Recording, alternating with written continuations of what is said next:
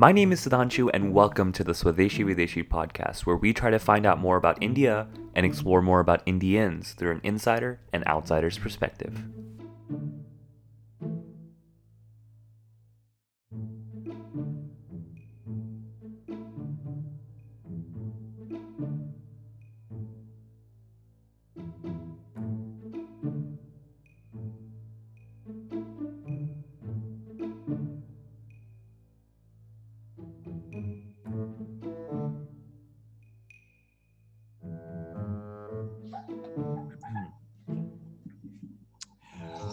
Welcome to another episode of Swadeshi Videshi brought to you by the India Hub.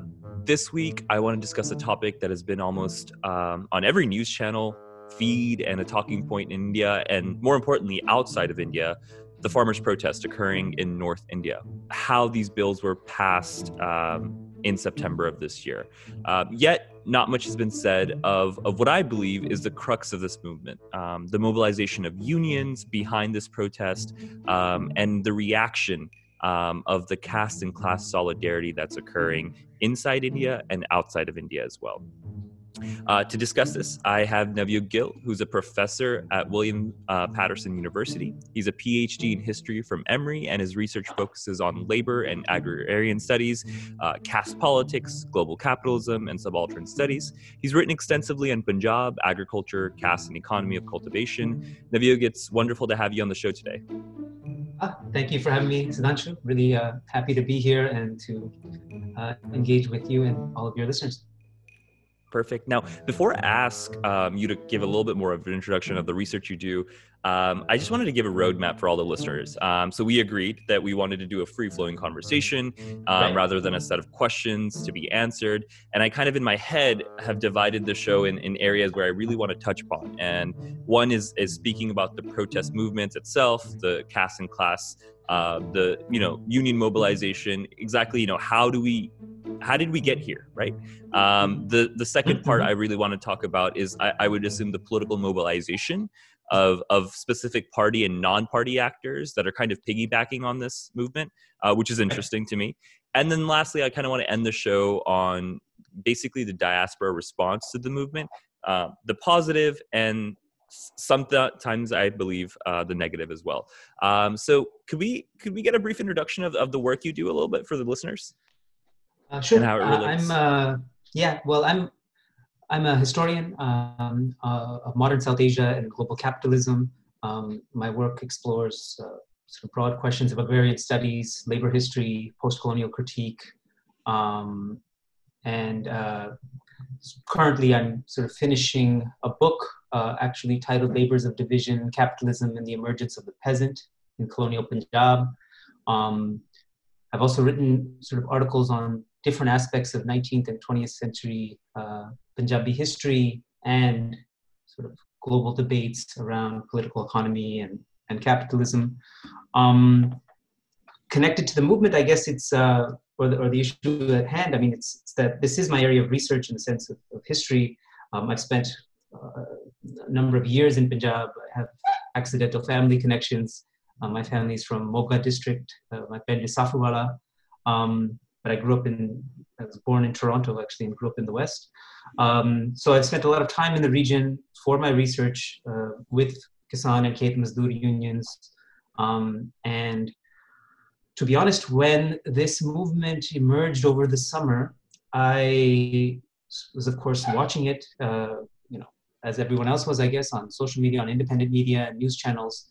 And um, I guess I got um, a little annoyed at the sort of same old liberal Delhi voices describing everything from that perspective. And I kind of felt the duty to at least articulate my perspective in this moment. So that's where I started writing and engaging. Perfect. And you know, I two things that I take away from that. One is um, I think we've had a very similar uh, upbringing in the fact that I I also grew up in the West, not necessarily Toronto, but uh, a small town in Alabama. Um, and my family connections, my parents actually live in Kurukshetra, uh, near a small town. Um, we are um, a you know farming kind of background um, family, so that's that's my personal interest. Um, even though I might have this American accent, um, I'm deeply deeply interested um, in what's happening within obviously Haryana um, um, which is which is my home state, um, and obviously then North India itself. Uh, the second thing I kind of you know want to start this off is is is something you hit on is you were following this through the summer, um, and I think for a lot of viewers that will be listening to this show, it's like you know how like it's zero to a hundred real quick. It's like hmm. people mm. something happened and now there are people on the streets, right? And then people are trying to kind of backtrack and learn, oh, these bills that were kind of hastily passed that we kind of heard in passing in September. We might have heard, you know, the Captain Amarinder Singh government uh, denounce the bills in maybe October, November, and then boom, you have people. That's not how it happened. And I kind of want to, you know, backtrack and kind of understand that how did we get here where there are hundreds of thousands of people in the streets thousands of you know farmers have been either you know either gone to jail for a bit or uh, have had cases on them. How did this happen throughout this period of time? And does this go beyond just, um, and I think this might be too large of a question for right now, but does it go beyond just the passing of the bills in September and a, a larger movement building? Yeah, I think we these are fantastic questions, and I think we can sort of take them um, as we go forward in a sort of dialogue. Um, but I think just to set things off, what we're witnessing in North India um, will have rever- reverberations across the world. Uh, it is a kind of global story. And especially for people living in the West, we ought to pay attention because the kind of mobilization we're seeing there should give us insight into what we might want to do in this society. Uh, I think the people there are leagues ahead of what counts as politics here. Um, and usually we're sort of trained to kind of think of the Western advanced world as leading the charge and everybody else sort of following behind. I think the dynamic is reversed. Uh, the West has a lot to learn from from what we're seeing there. Um, but your your initial sort of prompt um, is is important uh, in terms of how where did this mobilization come from? Yeah, you don't just surround the capital city of the world's so-called largest democracy overnight. Um, and uh, we really have to acknowledge the patient um, inglorious, thankless work of the unions who were organizing people over the summer.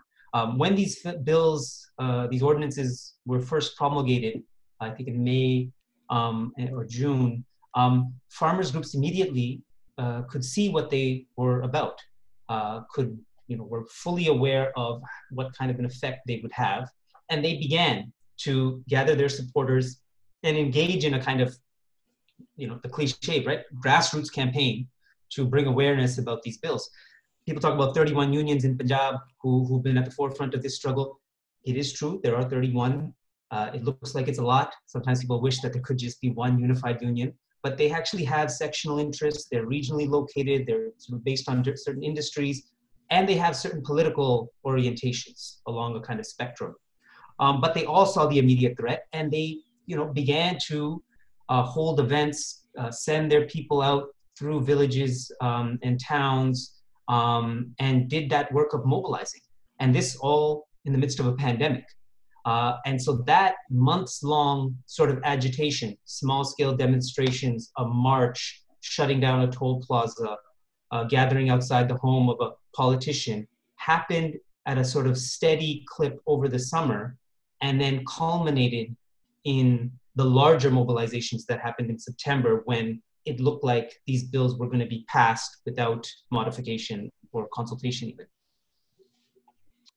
So, you know, one thing that that kind of just hit me and and something that I think people aren't as uh, frequently talking about or quick to assume is that I've heard a lot from my very well educated uh, Delhi friends who are, you know, doing consulting and or banking and they're like you know what's good for the country quote unquote what's good for the country without assuming what's good for the farming community or the people of of you know a certain region india etc but also it's there's there's this push to uh discredit the understart understanding of what farmers might know of this bill. So I've seen this push a lot, maybe not even maybe in the mainstream media, but also like what I would say the right wing media as well. Um, on a you know on like people that just grab a GoPro and they're just recording people's thoughts. And the push is is that you know the farmers themselves don't understand what the bills are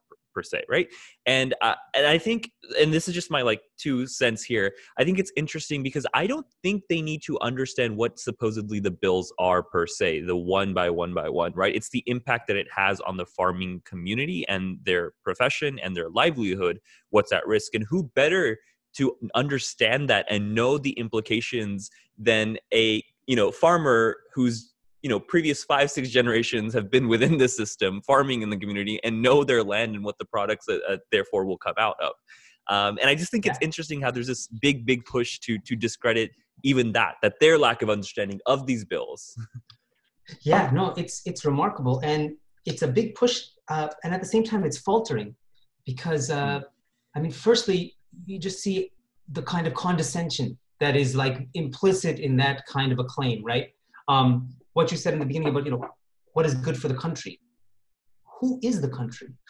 Who counts uh, as the country? What what what, is, what does it mean to have a country and how does one allocate and divide up interests? Um, and then and then of course you know farmers not understanding i actually have seen you know this claim be made but sort of disproven every day um, social and independent media has allowed like you said, people to kind of stick microphones in front of people or use their sort of cameras and, and record. But the vast majority of comments I've seen um, people give, the, the people that are speaking are far more articulate and astute than any of the people sitting in sort of a news studio in Delhi. Uh, they absolutely know what these bills are about. They know what they will do to uh, the agrarian economy. They know about its ramifications across society. Um, so it's, it starts with Kisans and Khet but what these bills do in the sense of privatizing and deregulating agricultural procurement and distribution will sort of uh, devastate everyone um, across the board. And usually, you know, the, the, the two instances that come to mind uh, in terms of what I've seen people say is one, this sort of deregulation experiment has been conducted in Bihar in 2006. And they actually have I've seen videos of like Bihari farmers giving statements too, saying this is what happened when they got rid of the mandi system. Uh, our we were at the whim of the market. Our incomes plunged, and that's why we actually are coming to other states like Punjab as agricultural laborers in greater numbers. So we've seen what happened to our state. Don't let it happen here. And the other side of it is look at the country we're in, right? This country, like Canada, like Western Europe, uh, actually has massive amounts of supports and subsidies for agriculture to protect this you know part of the economy from the whims of the market. So it's not even allowed and implemented here in a place that has the best roads and infrastructure uh, and resources. What possibility could it have of succeeding um, um, in in india? So i mean the, the arrogance of these people to say that uh, farmers don't understand i think is sort of disproven every day so, were you able to follow? Now, we, you were talking about how these movements, these unions, were educating people, raising kind of the efficacy levels uh, and the understanding of, of these farm bills. Um, were you able to kind of track or learn about, you know, how they went about? Was it what you were saying, district by district, community by community, um, etc.? Like, I, I'm curious to understand. Two, you know, 20 days ago for these farmers to come in, get and you know, it's been there done before in a very smaller way um, you know, last year, you know, notwithstanding these bills, but last last year and two years ago as well, you had Chalo Delhi protest at the same level, uh, where uh, farmers came in to you know get either their loans waived off, et cetera, and not related to this bill. Um, have again the MSP issues. Um, so this kind of mobilization has been going on for years and years. Um, you know, how is this different in that way? Yeah, so I think that the the unions with their cadre did that work of mobilizing. And so then what, what does one say when, what do they, what does one mean when they say mobilizing? I mean, I've read a statistic where they, you know, they printed something like a hundred thousand pamphlets and distributed them to people to explain these bills to them. Um, um, having marches uh, where they would, you know, set up stages, impromptu stages, and people would speak. You know, Kisans, Khet Mazdoors, local leaders would speak, and if there's 20 or 50 or 100 or 1,000 people in the crowd, this was sort of happening all through the summer during the pandemic. Um, lots of artists actually got involved. Uh, musicians, I think in the last three or four months, something like 200 songs have come out uh, addressing uh, these bills. Some really good the, songs, by the way. incredible songs. Yeah, we could have a whole show about the, the artistic, poetic, uh, you know, new music and new culture. But all of those, you know, celebrities even that came out brought more attention to it. And you know, in between a you know a, a sort of actor or singer coming on stage, there's a Kisan Union or Khet Mazdoor leader explaining it, and that I think is like usually people don't have sort of patience for that, but it's great that you're you're wanting to focus on this. They did that work, and those unions and their membership um, were sort of on the ground, bringing about that awareness. And I think it was when that realization sort of came that these bills are a violation of our rights and they're a threat to our existence. Hak and Hond, it, that is what, in a sense, inspired people to take increasing steps to get their voice heard. And when their voice wasn't heard, is when you had this historic turn to Delhi on November 26th and you know shutting down the main arteries of the capital.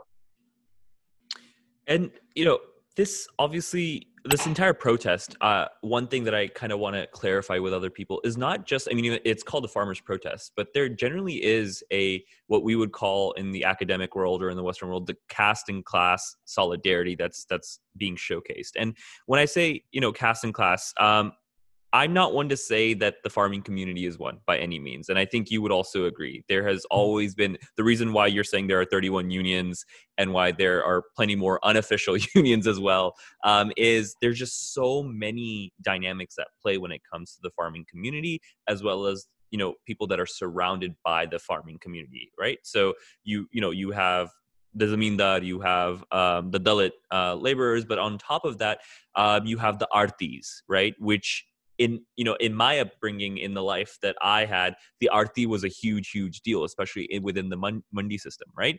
And those artis are you know necessarily you know they're from two or three uh, uh castes belonging and, and especially in kurukshetra where uh, i live close to the mandi and you know i see visuals of the farmers that are coming out hmm. but what we're also you know that, that we're lacking i feel to highlight is that the artis are also just as risky because this is their livelihood at, at gone right? What you know the the thing is the arti is the atm bank but the atm bank in a way where it's not necessarily just a bank it's there there is a solidarity between the two. When the kasan needs something and this has been talked about a lot not going to go into it but what i'm thoroughly amazed at is for the first time and this is why this protest uh, i think is the most successful and also the most incredible in terms of is there is such a, a incredible solidarity between all these different castes class and class um, people that are out on the streets and are showcasing their resentment towards it. It's not just oh the only kisan that you know uh, crops his farmland and they're the only ones that are coming out. That's far from the case. Right. No, you're absolutely right. I mean, the the, the BJP government um, is used to sort of hurling the accusation of separatist at anybody they don't like. Um, it's backfired spectacularly because there hasn't been a more unified uh, protest in recent memory across caste, class, region, and religious lines. Um, so I think, and, and all of those divisions I think are very sort of real, and we wouldn't want to underplay them and not get sort of caught up in romanticism that they've been dissolved. There are real frictions between sort of caste, you know, Jat Dalit relations, um, class hierarchies are sort of ever present. Um, there's some frictions over region even and and and religion, like I said, but solidarities have been forged. So on the caste question, um, a lot of the Khet Mazdoor unions have come out in full support of the Kisan unions. There's a kind of structural tension because usually the Mazdoor unions are looking for a higher daily wage from the very Kisans that are advocating for a higher MSP. Um, but nonetheless, they see neoliberal Hindutva as the greatest threat to them, so they've sort of allied. Uh, groups like the Zameen Prapti Sangharsh Committee, which is active in Malwa trying to get Dalits one third of Shamlat lands, um, have full on endorsed this struggle. Um, even you know, Dalit uh, uh, photographers and filmmakers and individuals on the ground have sort of given statements about what amazing camaraderie there is at the barricades and the fact that people are not uh, discriminating, people are sort of living together, sleeping together, cooking food, and confronting the police all sort of in the same space. Um, so there's a kind of beauty to that. Class, as you mentioned, yeah, RTAs have come on board. Um, but you know, students groups, lawyers, professionals, urban workers. I mean, everybody across the board, all sorts of associations, civic groups, cultural groups have, have given statements. Um, the incredible and historic sort of solidarity that has been forged between Haryana and Punjab. I mean, the Kisans in, on both sides were the ones that joined together on the 26th to push aside and dismantle those police naake. And uh, we hadn't seen that. I mean, this was one state until 1966, and there have been friction before over, over water resources. Um, but the fact that the Kisan and Khet Mazdoor uh, groups in Haryana and the Panjats and others have sort of given their wholehearted support has been incredible. And religion. We just have to say that uh, you know it begins in Punjab and that mobilization is led by Sikh. Um, but uh, in the course of the struggle, Hindus and even Muslims and Christians and other groups have sort of joined in uh, from Haryana and Delhi and North India. So it has a kind of multi-religious character as well. So in a way, like uh, that is why I think there's nothing like this uh, before in sort of recent memory. And that's what gives it the vibrancy and the potency. And that's why it's been able to deflect all the kind of ridiculous accusations that have been hurled against it. Uh, and it has real staying power. I mean, there's not, it's not just a slogan when they say they brought six months of supplies and there's langars uh, happening everywhere and people are being sustained by by that uh, tradition in Sikhi, and and uh, it's a it's a it's a real um, challenge to uh, the BJP's expectation of, of, of their rule. Just a tidbit on um, the symbolism and saying of six months that the, you know they brought um, uh, yeah, right. food and all that. Um, I saw a WhatsApp video the other day where Kisans were taking the road dividers in the Murthal Expressway, uh, or basically GT Road, and they're basically towing on that and and growing onions and um, you know like herbs and stuff that can grow on like low patch lands and they're actually growing it throughout like miles long for everyone they're like they're like we're gonna stay here might as well there's no point of right. going back right, and right. The, and they're towing it and they're you I think I saw some another one where they're using broken bits of concrete of these barriers as like the corners of tabe and making roti on them. And so so the creativity and the ingenuity is, is sort of on display for everyone. Yeah. Know, I, I, I think we skipped one part, which is perfectly fine, but I just wanted to talk about it because I feel like people don't understand is that uh, and, and and again when we we were talking about these 31 unions and i really want to focus on this it's so in what way what's the easiest way to describe and kind of understand that people you know whether it's punjab even though it's you know it's it's not that large of a state when you think about it right, um, right. neither is haryana um, they always come into not maybe the smallest but on the smaller 10 of states and yet you have just so many people spread out with their different uh, you know representation the the biggest i think the the biggest union of them of all is the BKU, right? The Bharat Kisan Union. But within the Bharat Kisan Union, you have, you know, whether it's like the uh, Kirti Kisan Union, the Punjab Kisan Union, um, all these people at one point had their different kind of uh, agendas, uh, different, you know, political like kind of biases. Um, for the very first time they've all come under one like umbrella and that's a reason why and if you see visuals of people um, in terms of the press conferences uh, you won't have one person which is what you typically expect right whether you you know it was india against, against corruption you would have anna hazare um, if it was any of these other movements, you would have that one individual. Here you have around seven to nine different people, and then they alternate depending on who all um, to give speeches. And even in even in like the press conferences, if you've heard, and and I, I you know I encourage people to actually listen to their press conferences.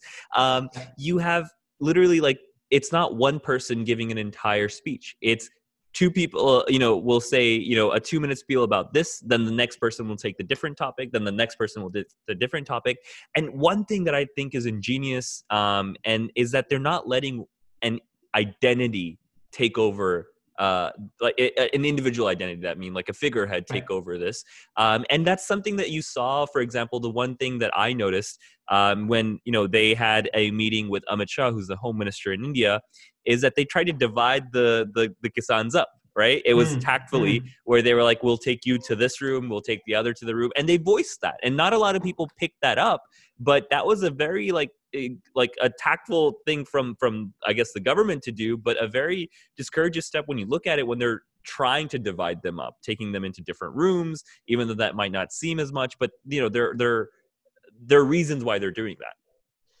Yeah, no, absolutely. I mean, I think the, the, the size of Punjab and Haryana, you know, these are sort of mid to small size states. Um, but what does that mean in a country like India?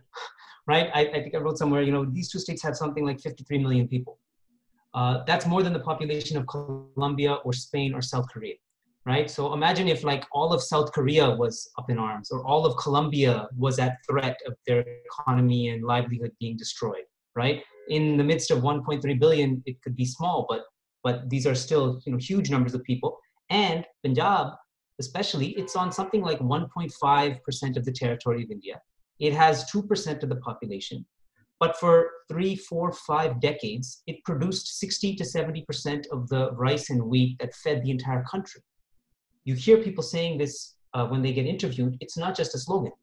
Um, and so that kind of disproportionate contribution to food grains is part of was suffering famines and food shortages, you needed Punjab and Haryana. And now that there's this new economic logic at play, you can just throw them to the dogs. Uh, and people are not going to stand for that. Um, in terms of the unions, yeah, it, it is it is worth pointing out that the beauty of so many flags.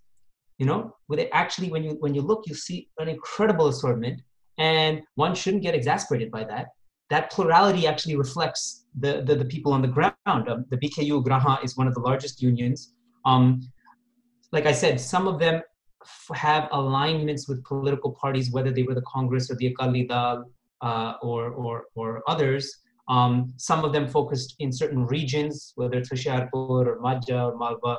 Uh, some of them focused on certain um, kinds of cultivation. So, so sugarcane growers had their kind of own union stronghold, and others that, that worked on other issues, cotton you know growers had their own um, but they have come together and the unity is is is incredible um, the government is playing its dirty tricks to try to divide them up. They're very astute and know that that's not how it's going to go so they they've made those kind of commitments. They have a common program. No one's wanting to back down on it. Um, now the last thing i want to say about this though is in the course of this mobilization we've seen a new sort of uh, leadership emerge as well. So you have these union leaders who are, many of them are older, they've been veterans of this movement for a long time. But at the same time, new voices, young people have been politicized and have been at the forefront and they've developed a following and they're helping make decisions on the ground. The two most remarkable ones are the decision to push past police barricades was a kind of grassroots, uh, spontaneous decision not to just accept being hemmed in where they were. Some of the union leaders were against this, but their membership compelled them to go forward and push to Delhi. And then the, I think I you know can say the monumentous decision not to enter Delhi and not to go to the Ramlila grounds or not to go to the Burari grounds and to actually stay at the at the borders and shut down the city's main roadways. I think this is going to change the face of political protest in India. Um, that is what the government wanted. They wanted them to come to these designated areas to set up their tents and stages and perform their protest and be hemmed in and corralled and then ignored. And it was grassroots activists on the ground who saw that, realized it was a dead end and a trap, and then said, no, we're going to stop right here. And the union leadership, again, to their credit, abided by that grassroots sort of force. And, and so I, I really think in the coming months and years, we're actually going to see a whole new narrative and new sets of people enter into politics beyond sort of elections.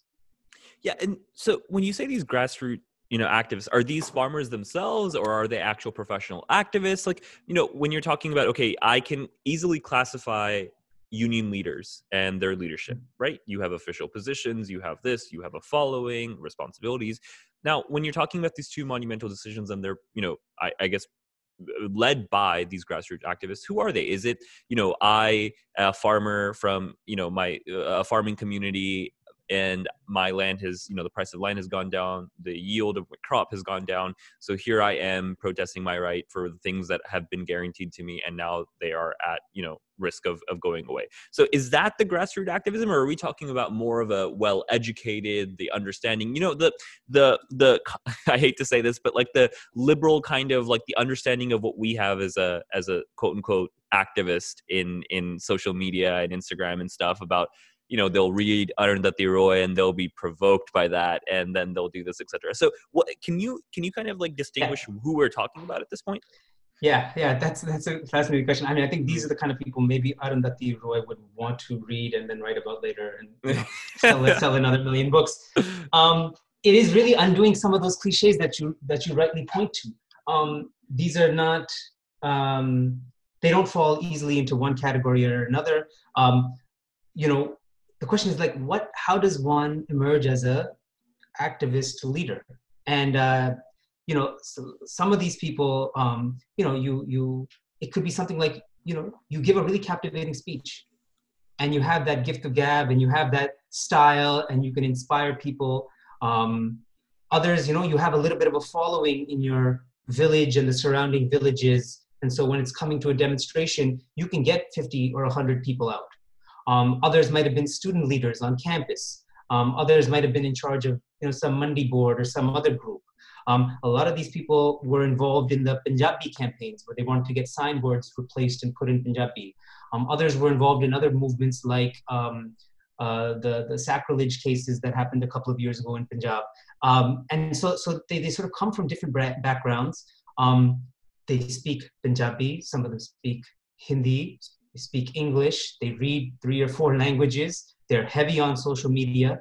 Um, so so it, it's sort of a, a, variety of backgrounds. One person to kind of mention, maybe your you know listeners would, would look him up, is a guy named Lakha Sidhana.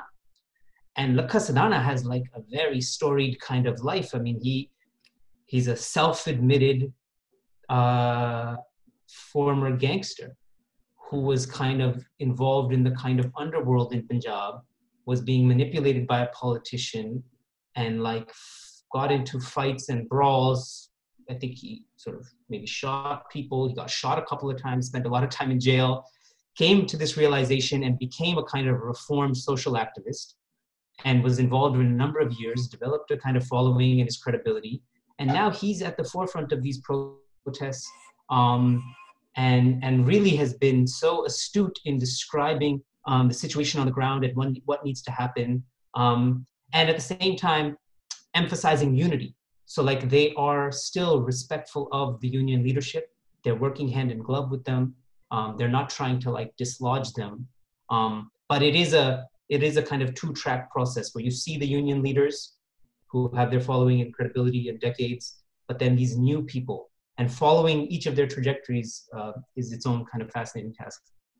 Yeah, and I, you know, someone who works uh, on young people in India um, encourages young people to participate. One thing that I found fascinating is uh, there's also this this great divide in terms of of you know there are farmers that are somewhat older um, fighting for you know not just their land but the um, generations of what they've seen and the prospects of what will happen afterwards and then there's this you know other phase of of people that are fighting for this and out in the protest that are comparatively young. And i think that is comes more from frustration. And like we, i was briefly getting into it's these young people who you know aren't as well educated.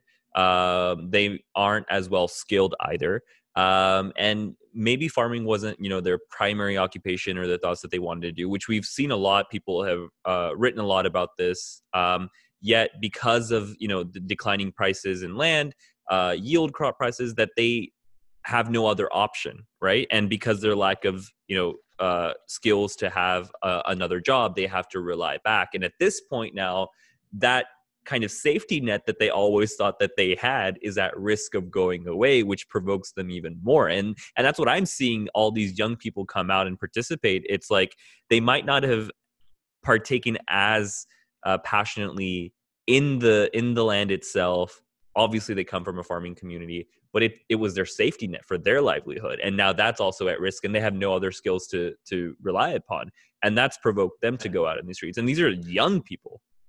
Right. Absolutely. I mean i, I would just maybe um, alter that a little bit in the sense that uh, they don't have many options but they are very often like very well educated. In a sense they've mm-hmm. gotten degrees. They've gone to school they got one or two masters but there's no jobs. Uh, there is no sort of industrial economy. There is no sort of viable future in their minds for livelihood there. And so as you mentioned agriculture becomes this kind of um, safety net but also lots of people are sort of going back into agriculture and, and figuring out organic farm, farming and other techniques. Um, but those young people what, what has also been really exciting to witness is a nearly wholesale rejection of the entire existing political party structure. Everybody that I've listened to speak has denounced the Congress. They've denounced the Akali Dal. They've denounced the Aam Aadmi Party. They've, of course, denounced the BJP. Nobody has any hope in these existing parties. Um, none of these parties are allowed to speak from the stage at any of these protests. Um, all of the leaders sort of did gestures in September and October. They still make statements about supporting the protests but nobody's under, under any illusion that the mess that the agrarian economy is in is because of uh, dysfunction across all of the existing parties. Um, and and so that's where um, like again here I mean you, you still have this kind of ping pong match between the Democrats and the Republicans here, right? And people still kind of get enamored by one or the other. And like if you tell somebody in America you don't um, have any faith in the Democratic Party, their eyes grow wide and they say, that means you're a Republican? and you're like, well, can you think out of the binary in this kind like, is there anything else in your imagination? And often it's just like, well, if it ain't this, it's that. Or if you're an independent, you're in between the two. And you just realize that the political spectrum is so narrow and atrophied here, and that the, the people there actually have a, a much wider canvas to, to, to think through. Um, and, and that's why I think coming up with a new agrarian model and figuring out you know how to organize you know social relations is part of this struggle. So i think that's a great segue to something that i wanted to talk about and i think you've answered it but i, I want to go a little bit more uh, in depth. Is that if i turn on the news while I'll see the farmers protesting in any news channel, something that's you know if it's if it's something as independent as Newslaundry to something as mainstream as Aaj or NDTV, regardless of their biases, um, I will you know see the farmers protests, and then the next step will be oh Arvind Kejriwal does a fast, oh Rahul Gandhi tweets this, oh Narendra Singh Tomar uh, you know gave this press conference, Piyush Goyal says this, Modi says this, right? Um, everything is connected to a political party or a politician. And i think that gives this narrative that regardless of what anyone is saying whatever you know you're saying or what people are saying that we're not politicized there's got like I, and if i also didn't have a first-hand perspective of this i would say is how are they sustaining this movement? There has got to be a political backing to it. And you know everyone loves to come up with conspiracy theories. Um, whether it's something as like oh the india against corruption um, protests were you know propped up by the rss which has been somewhat proven etc but everyone's trying to come up with this and and even in in in this essence it's not that you know these people are supported politically by these political parties. It's that these political parties are trying to push themselves upon these protests. And like someone that's, you know, Aam Party brought up, you know, did their own langar or a safety checkup and all that stuff. Then the Congress is doing their own things. And then you have the Samajwadi Party trying to do something in Uttar Pradesh and all that stuff. So I think it's very hard to kind of segregate the two because in every part uh, of of the states and and whether even I mean, honestly, even in down south in in Telangana, you had uh, the TRS government come out and and kind of support and do their own you know protest in Hyderabad and stay out and and have their little speeches and all that stuff. So everyone's trying to push themselves upon this movement. How does one kind of first of all segregate that and then believe that this is actually separate from the political parties that this isn't and and, and the reason i ask that it's important because then if you are and especially in the diaspora here right um, it's like as soon as you put something and annotate it to an opposition party, it's like, oh, they're after Modi. Modi's trying to do something good for the right, and it it, it becomes into that mm. loophole, which is what what interests me. And how do I convince someone? Because if if I were to show them any kind of primary example of what's happening, if I asked them to turn on any news channel, independent or mainstream, you you would still have that connection with politics if that makes sense which i don't find a yeah. bad thing yeah I, I i i see what you're saying and um i think uh it's it actually tells us a lot about the culture and mindsets of the people making these kinds of statements um and you know i I think it's it's it's a kind of known um, sort of common sense kind of thing that you know for a lot of the elites in Delhi or Calcutta or Bombay, Bangalore, Hyderabad, or Karachi, Dhaka, you know, uh, elsewhere, uh, they have more in common with people in New York and Paris and London and Tokyo and Beijing than they do with the people 15 or 20 miles this way or that way. Um, and they are, in a sense, kind of estranged from their own fellow citizens that something like this is happening and they're so baffled. And when statements and evidence is presented to them, they can't believe that that could be true. They can't believe that there is a rich font of cultural, religious energy with all of its resources and supports that has been sustaining sustaining this movement outside of conventional political channels. Um, Sikhi is a, a, revolutionary, inspiring force for people at the front lines. It's not a religious movement, but this is not an economic movement either, in the sense that one can't have these clear separations between the two. The Jagare you hear at the at the at the at the forefront, the things like langar and seva uh, the sense of equality for all, uh, you know, the, the parks that are going on. I mean, these are all, you know, Sikhi permeates this. Um, the fact that there's, there's, there's, uh, you know, pujas happening, the fact that there's namazes being, you know, read. I mean, those are the, there, there are these um, institutions that exist outside of conventional political parties that have sustained communities for decades, uh, centuries. Um, I mean, when I've gone to Kisan Union protests in the past before, way before on small scale things, I was fed. I was fed langar before anything. And, um, you know, it was a kind of new experience if you're kind of used to politics here, right? Um, and again, another very uh, important statement that has come out from the protests is the, the, the, the, the, the call that people ought to come to the barricades. We need people. We don't need money.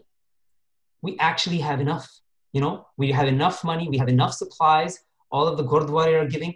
The villages surrounding these protest sites in Haryana have donated milk and grains and cooking oils and blankets, any number of things. And they're actually saying that we, we, we are being sustained by our community. We need people to fight at the forefront. Contrast that with politics in this country there is nothing outside of donations.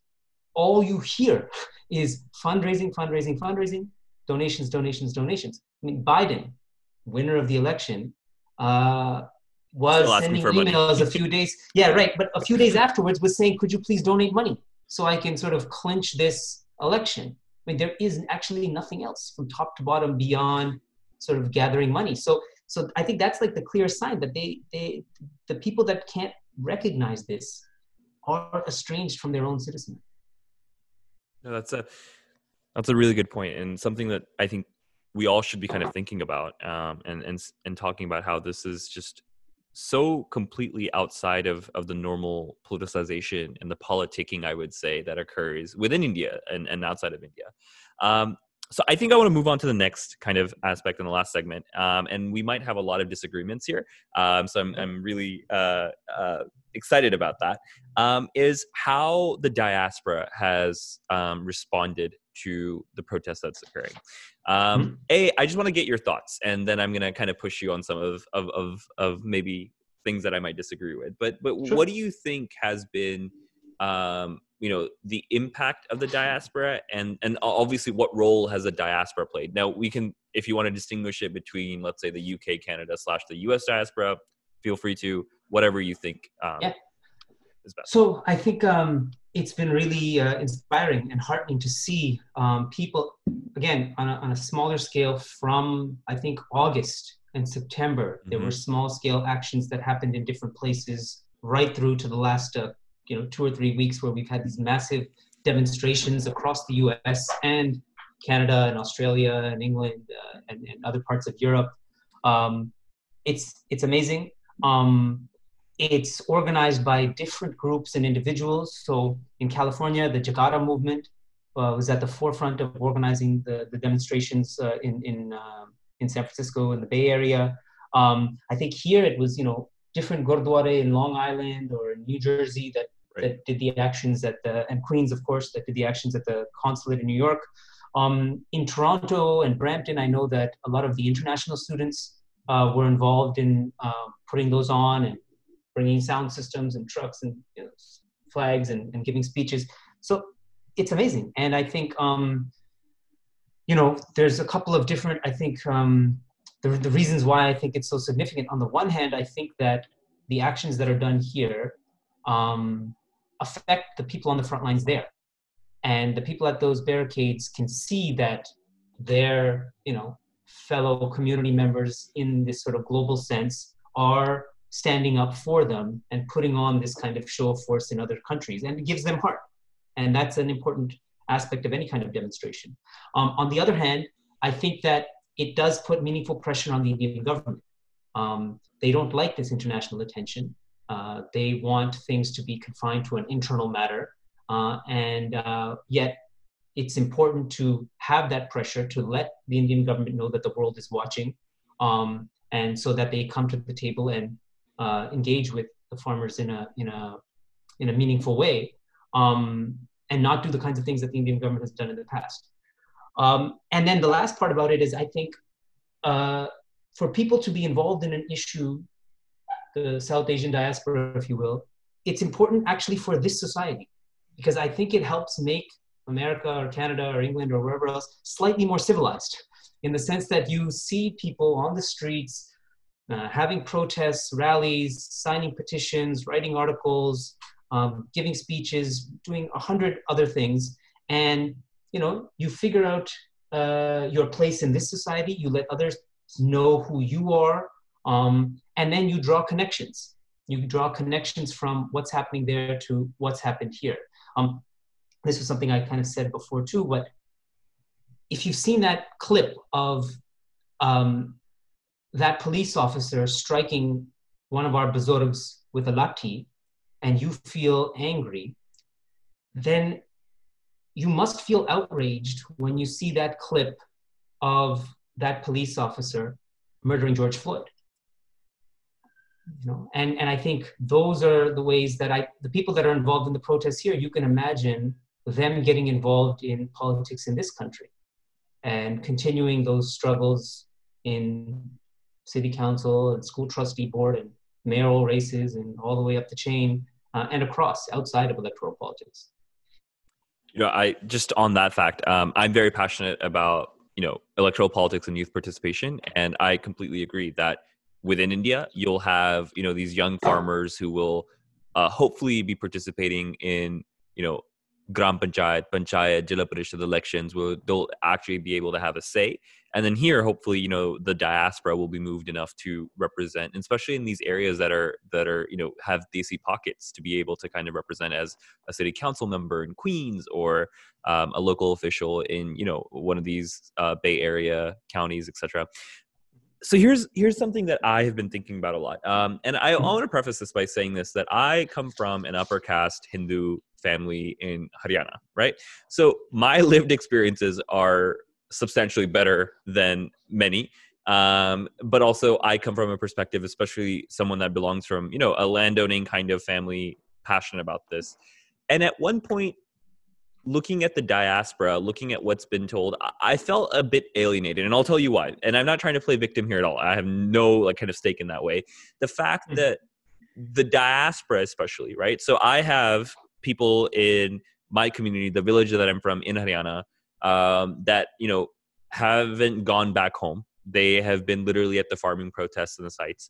Um, they have sold off, you know, their their cattle. They've sold off, etc. And not just one or two, but many, many, and young people, so they can fund their activities that are going on. They have, you know, wholeheartedly invested themselves in this cause because they believe in it, um, and and specifically in Haryana. And I, in a way, at points, I feel that their cause and their sacrifices were being discredited because of this becoming a, especially in the, I would argue, in the diaspora, not necessarily in India, um, but in the diaspora, it became a Punjab movement, right? Which I have a huge, huge, huge um, argument with and, and I completely disagree with is that it's not a Punjab movement. You can't make it into a Punjabi thing um, because this obviously you know you're discounting the credit and it, and it was early on before um, you were discounting the the sacrifices that obviously farmers in Haryana, Western UP, Rajasthan are coming in. I mean, I, I mean, you probably saw that video of like the thousands and thousands of cattle that were coming in from Rajasthan that were stopped in.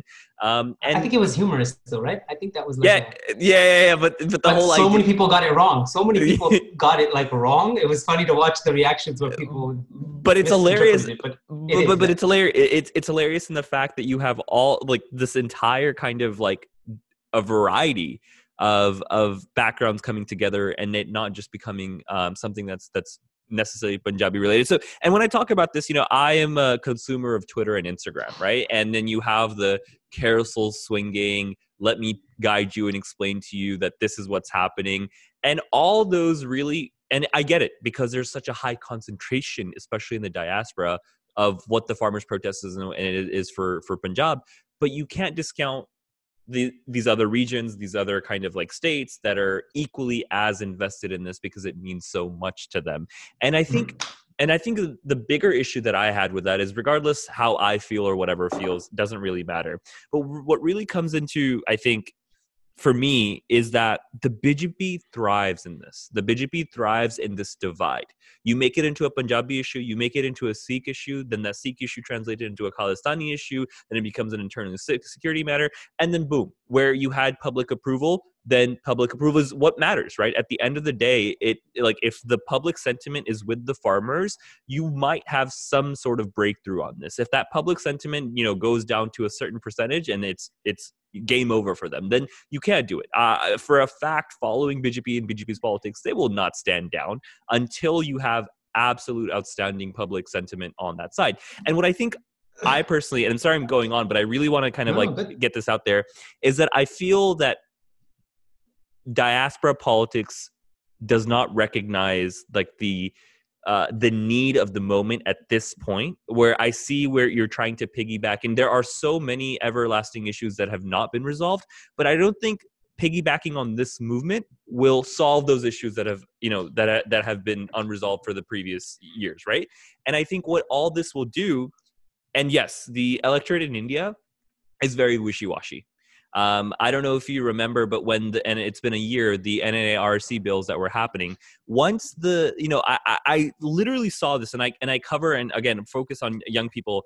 Um, is I I saw there'd be a big outrage after Delhi police uh, went into JNU with the Lathi charge, not just on Twitter. Like I saw people in Kurukshetra University, in and Jamia, uh, Jamia and JNU. And Jamia, sorry, yeah, yeah. Uh, JNU, Jamia was Jamia. a very vivid, yeah. vivid uh, yeah. image of it in the computer lab or wherever. Yeah. Yeah, but and then JNU was also where they they went yeah. in and um um and and you like I saw people in Kurukshetra University and these agriculture universities in Hisar and you know Jindal Global, etc. They came out and saying no, you know you can't be violent against students, and then in within a 24 hour to 48 hour uh, you know time frame, the conversation then went from violence against students to violence, you know, uh, then it being a moreover the whole you know national anti-national Tukde Tukde gang, etc. And all those people that were, you know, protesting uh, against the student violence, then automatically st- turned against, and then like, oh yeah, NNARC and, and all that stuff, CAA, blah, blah, are great, right?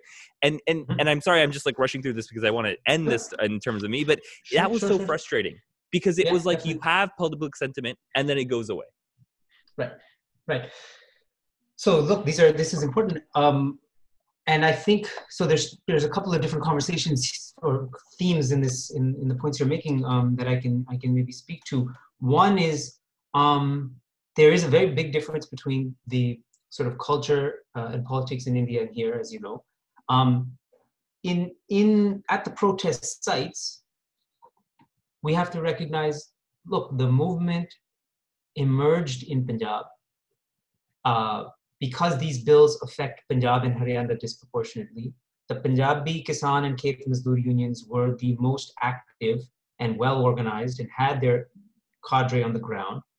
The people that they're mobilizing happen to be Sikh, and Sikhi then becomes part of the struggle in that sense. But it quickly grew to include all sorts of other people across North India. The Haryana Kisan and Khet Mazdoor unions were lock arm in step with the Punjabi ones on November 26th. And so that unity was so historic, and then the move to Delhi sort of together. So everybody there, I think, on the ground is very much aware. And I think in all the kind of videos you see and, and sort of depictions, and that's why they bring some somebody from Haryana, somebody from UP. Uh, they're there, present. It's a kind of you know they they have all this like you know shows of, of you know Haryanvi swag and like showing the Haryanvi culture there and well so I think that that's kind of obvious on the ground. Um you know the fact is and we've had these conversations too with others that the struggle the horizon of the struggle is not just to preserve MSP and Mandi in Punjab and Haryana that the other Kisan unions across the country you know rather than just be in solidarity with Punjab and oppose the BJP. I said this, uh, you know, some a couple weeks ago on Twitter. What they ought to do is mobilize their followers and block the other three routes to Delhi and demand MSP and Mandi systems across the country. Right? It's not just being sympathetic with Punjab and Haryana and this little pocket in the Northwest, but food security and stability and protection from the volatility of the market should be for all cultivators across the country we have a potential to actually create a new agrarian model. And I think that's where the conversation is going. Um, you know, the gestures of solidarity are fine, but that would actually be much more meaningful. And I think that's where, you know, the decision not to go to Jantar Mantar and not to go to Ramlila grounds was so important because I don't think henceforward any kind of, uh, you know, Gandhian social activist can propose to do that and sit on a pokartal and have a little drama and go away. Like they're good-hearted people, but that is so ineffective. And if you really want to do something, you need not hundreds, but thousands and tens of thousands of people willing to take that step. So I think the Kisan unions in Madhya Pradesh and Andhra and Telangana and Tamil Nadu will hopefully move in that direction. Now, the diaspora stuff is different um, because of histories. And I think that the Punjabi Sikh community has been mobilized from you know, decades um, there's a history of persecution of Sikh in India. There is a genocide campaign throughout the 80s. The people that came here were very active in that movement. And before that, the Naxalite movement, the Gadri Babe, there's a long history of that. And so they're more organized and committed. I don't think that um, it should be seen as only a Sikh issue. It should be seen in all of the diversity of the people on the front line should be present here. I'd the conversation you're having, I think, is a conversation to have, you know, for instance, with the different um, Hindu mandirs in the New York area. Like, are you sending delegations to the protests? Make sure you get time to speak at the stage. Make sure you mobilize your community and bring people out. Because in the end, it comes down to who who's going to bring people out. So, if if anybody has that capacity to do it uh, and has that sort of wherewithal, I would I'd be surprised if anybody made them feel unwelcome. Mm-hmm. You know, I think if a community hasn't been persecuted in the same way, I don't think they develop those mechanisms. I'll give you another example. In Toronto, where I grew up, the Sri Lankan Tamil community is very well organized. And when they have their Martyrs' Day anniversary, I believe it's in March, they bring thousands of people out to Queen's Park in Toronto the the the the you know the Maratha community in Toronto is not mobilized in the same way, right? The Marathi community, right, or the Bengali community might not be organized in the same way. But the Tamils are, because that history of persecution has kind of created this diaspora that has those connections and those mechanisms, and so they'll they're more willing and ready and able to do things. So I, I guess in short, there's no barrier for any other community to be more active.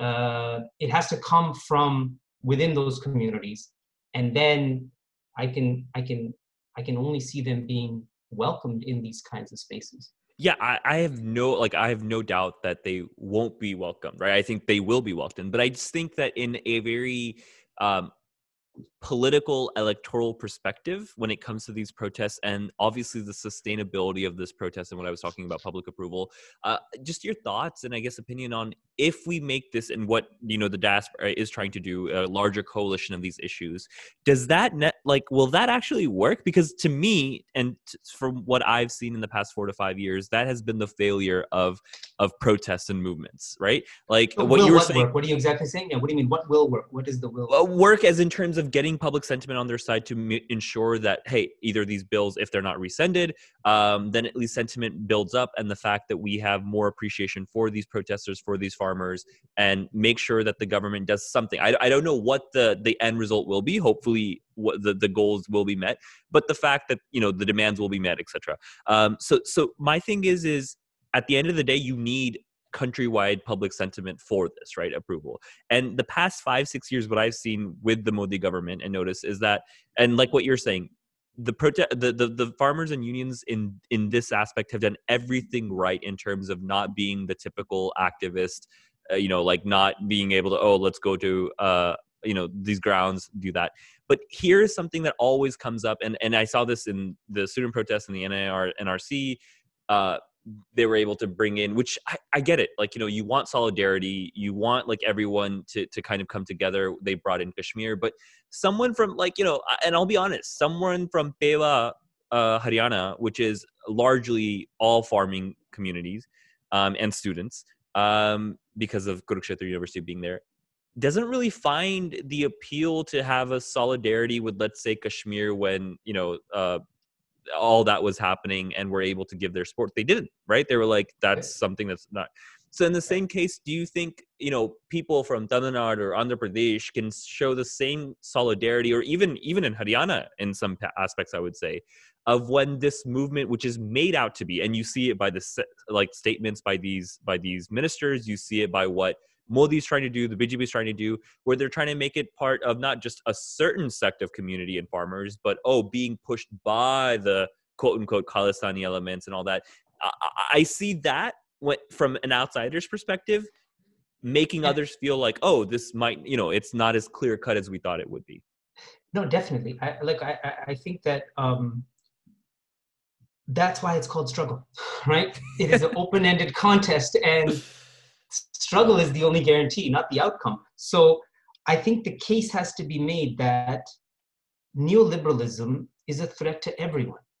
This kind of deregulation, privatization, financialization will harm everybody's interests.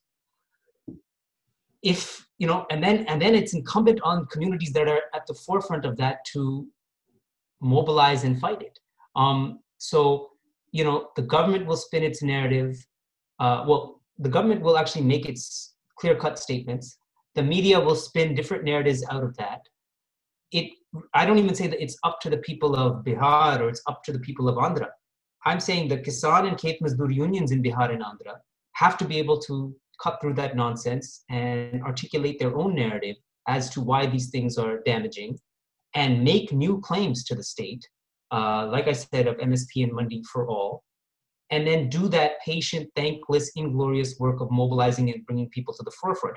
If the government says these are this is just a Sikh issue or these are this is some separatist issue, they can say this. Uh, the news channels can blast this for 24 hours a day.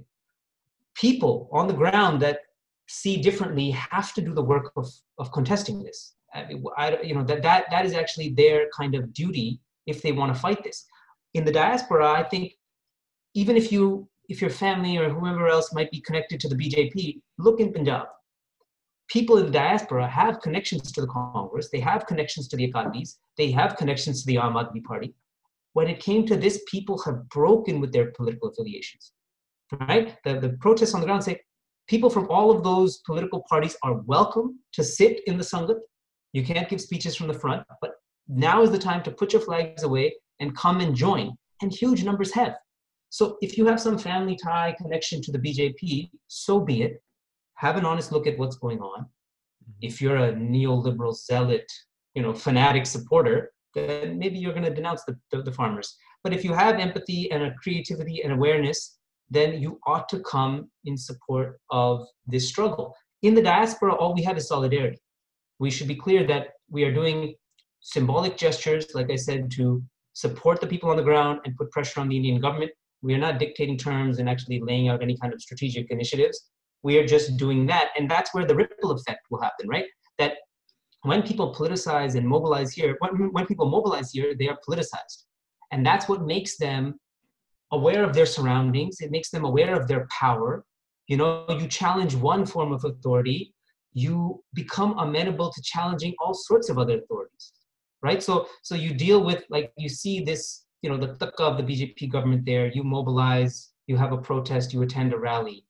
Next time, you know, you experience sexism as a woman, maybe you don't take it, or you experience racism here. Maybe you're not so willing to take it. Maybe you'll stand up for your rights in other ways right? Because you've seen what it means to fight and challenge authority and hierarchy. You'll start doing that in other realms. Maybe you'll take initiatives to like address caste inequality in our communities, right? The Hindu community needs to do this. The Sikh community needs to do this. South Asian Muslims need to do this.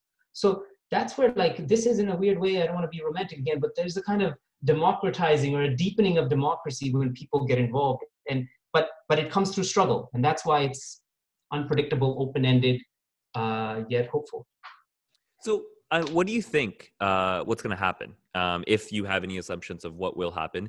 Uh, because I personally don't think uh, this this government will relent. Um, because I think it'll open the floodgates for everything else. Because then people and farmers specifically have have you know set a standard, which I think is beautiful. Um, I just think that the BJP understands this too well. That oh, then every other protest will meet that standard to you know push our buttons, etc., whatever. So you know, I personally believe they're going to try to do as much as to divide to make sure that the public sentiment then decreases for in support. Well, what do you think? Yeah, I, I think they will do that and much more. I think they have a big bag of dirty tricks. Uh, they've learned a lot from the Congress, which maybe has a bigger bag. Um, but I think that governments are invincible until they're not. And the BJP, probably more than any other government, is invested in projecting itself as in, invincible and never taking a step back, impervious to criticism. But, you know, as Punjabis, uh, we've heard uh, Aurangzeb say that too. we've heard the British say this too. Ahmad Shah Abdali was invincible. You know, Alexander the Great was supposedly invincible. So these claims, I don't think, uh, mean much. People are clear-sighted. They know that uh, the majoritarian sort of tendencies and the kind of strong arm tactics, but then it is a question of their resolve, their tenacity, and their creativity. And I think it's out of that struggle that we'll see an outcome. Um, you know, right now the BJP sure is not showing any signs of backtracking, but you have to remember that in September they said the bills are going to pass and they are immaculate and you fools don't understand in the last few weeks, they've said, explain to us what's wrong with the bills. Maybe we didn't understand. Would you take this or that amendment? Maybe we ought to figure this or that out. Uh, so they've actually moved quite a bit in their position. And, and I think those cracks in the edifice are what we can hope will grow and lead to a full repeal. So I, I'm in the camp of Fateh. perfect. I think that's a perfect way to end things. Thank you so much, Navyug, for for coming on to the show, trying to discuss and help me understand more, and hopefully the listeners understand more about the mobilization efforts and of of, of not just you know uh, the farmers themselves, um, political parties, the unions, and the diaspora. Um, thanks again, Navyug. Yeah, no doubt, Sudhanshu. You know, thanks for having me. I enjoyed the conversation. I look forward to the future. Perfect. Um, awesome. Uh, let me just start Oof. recording.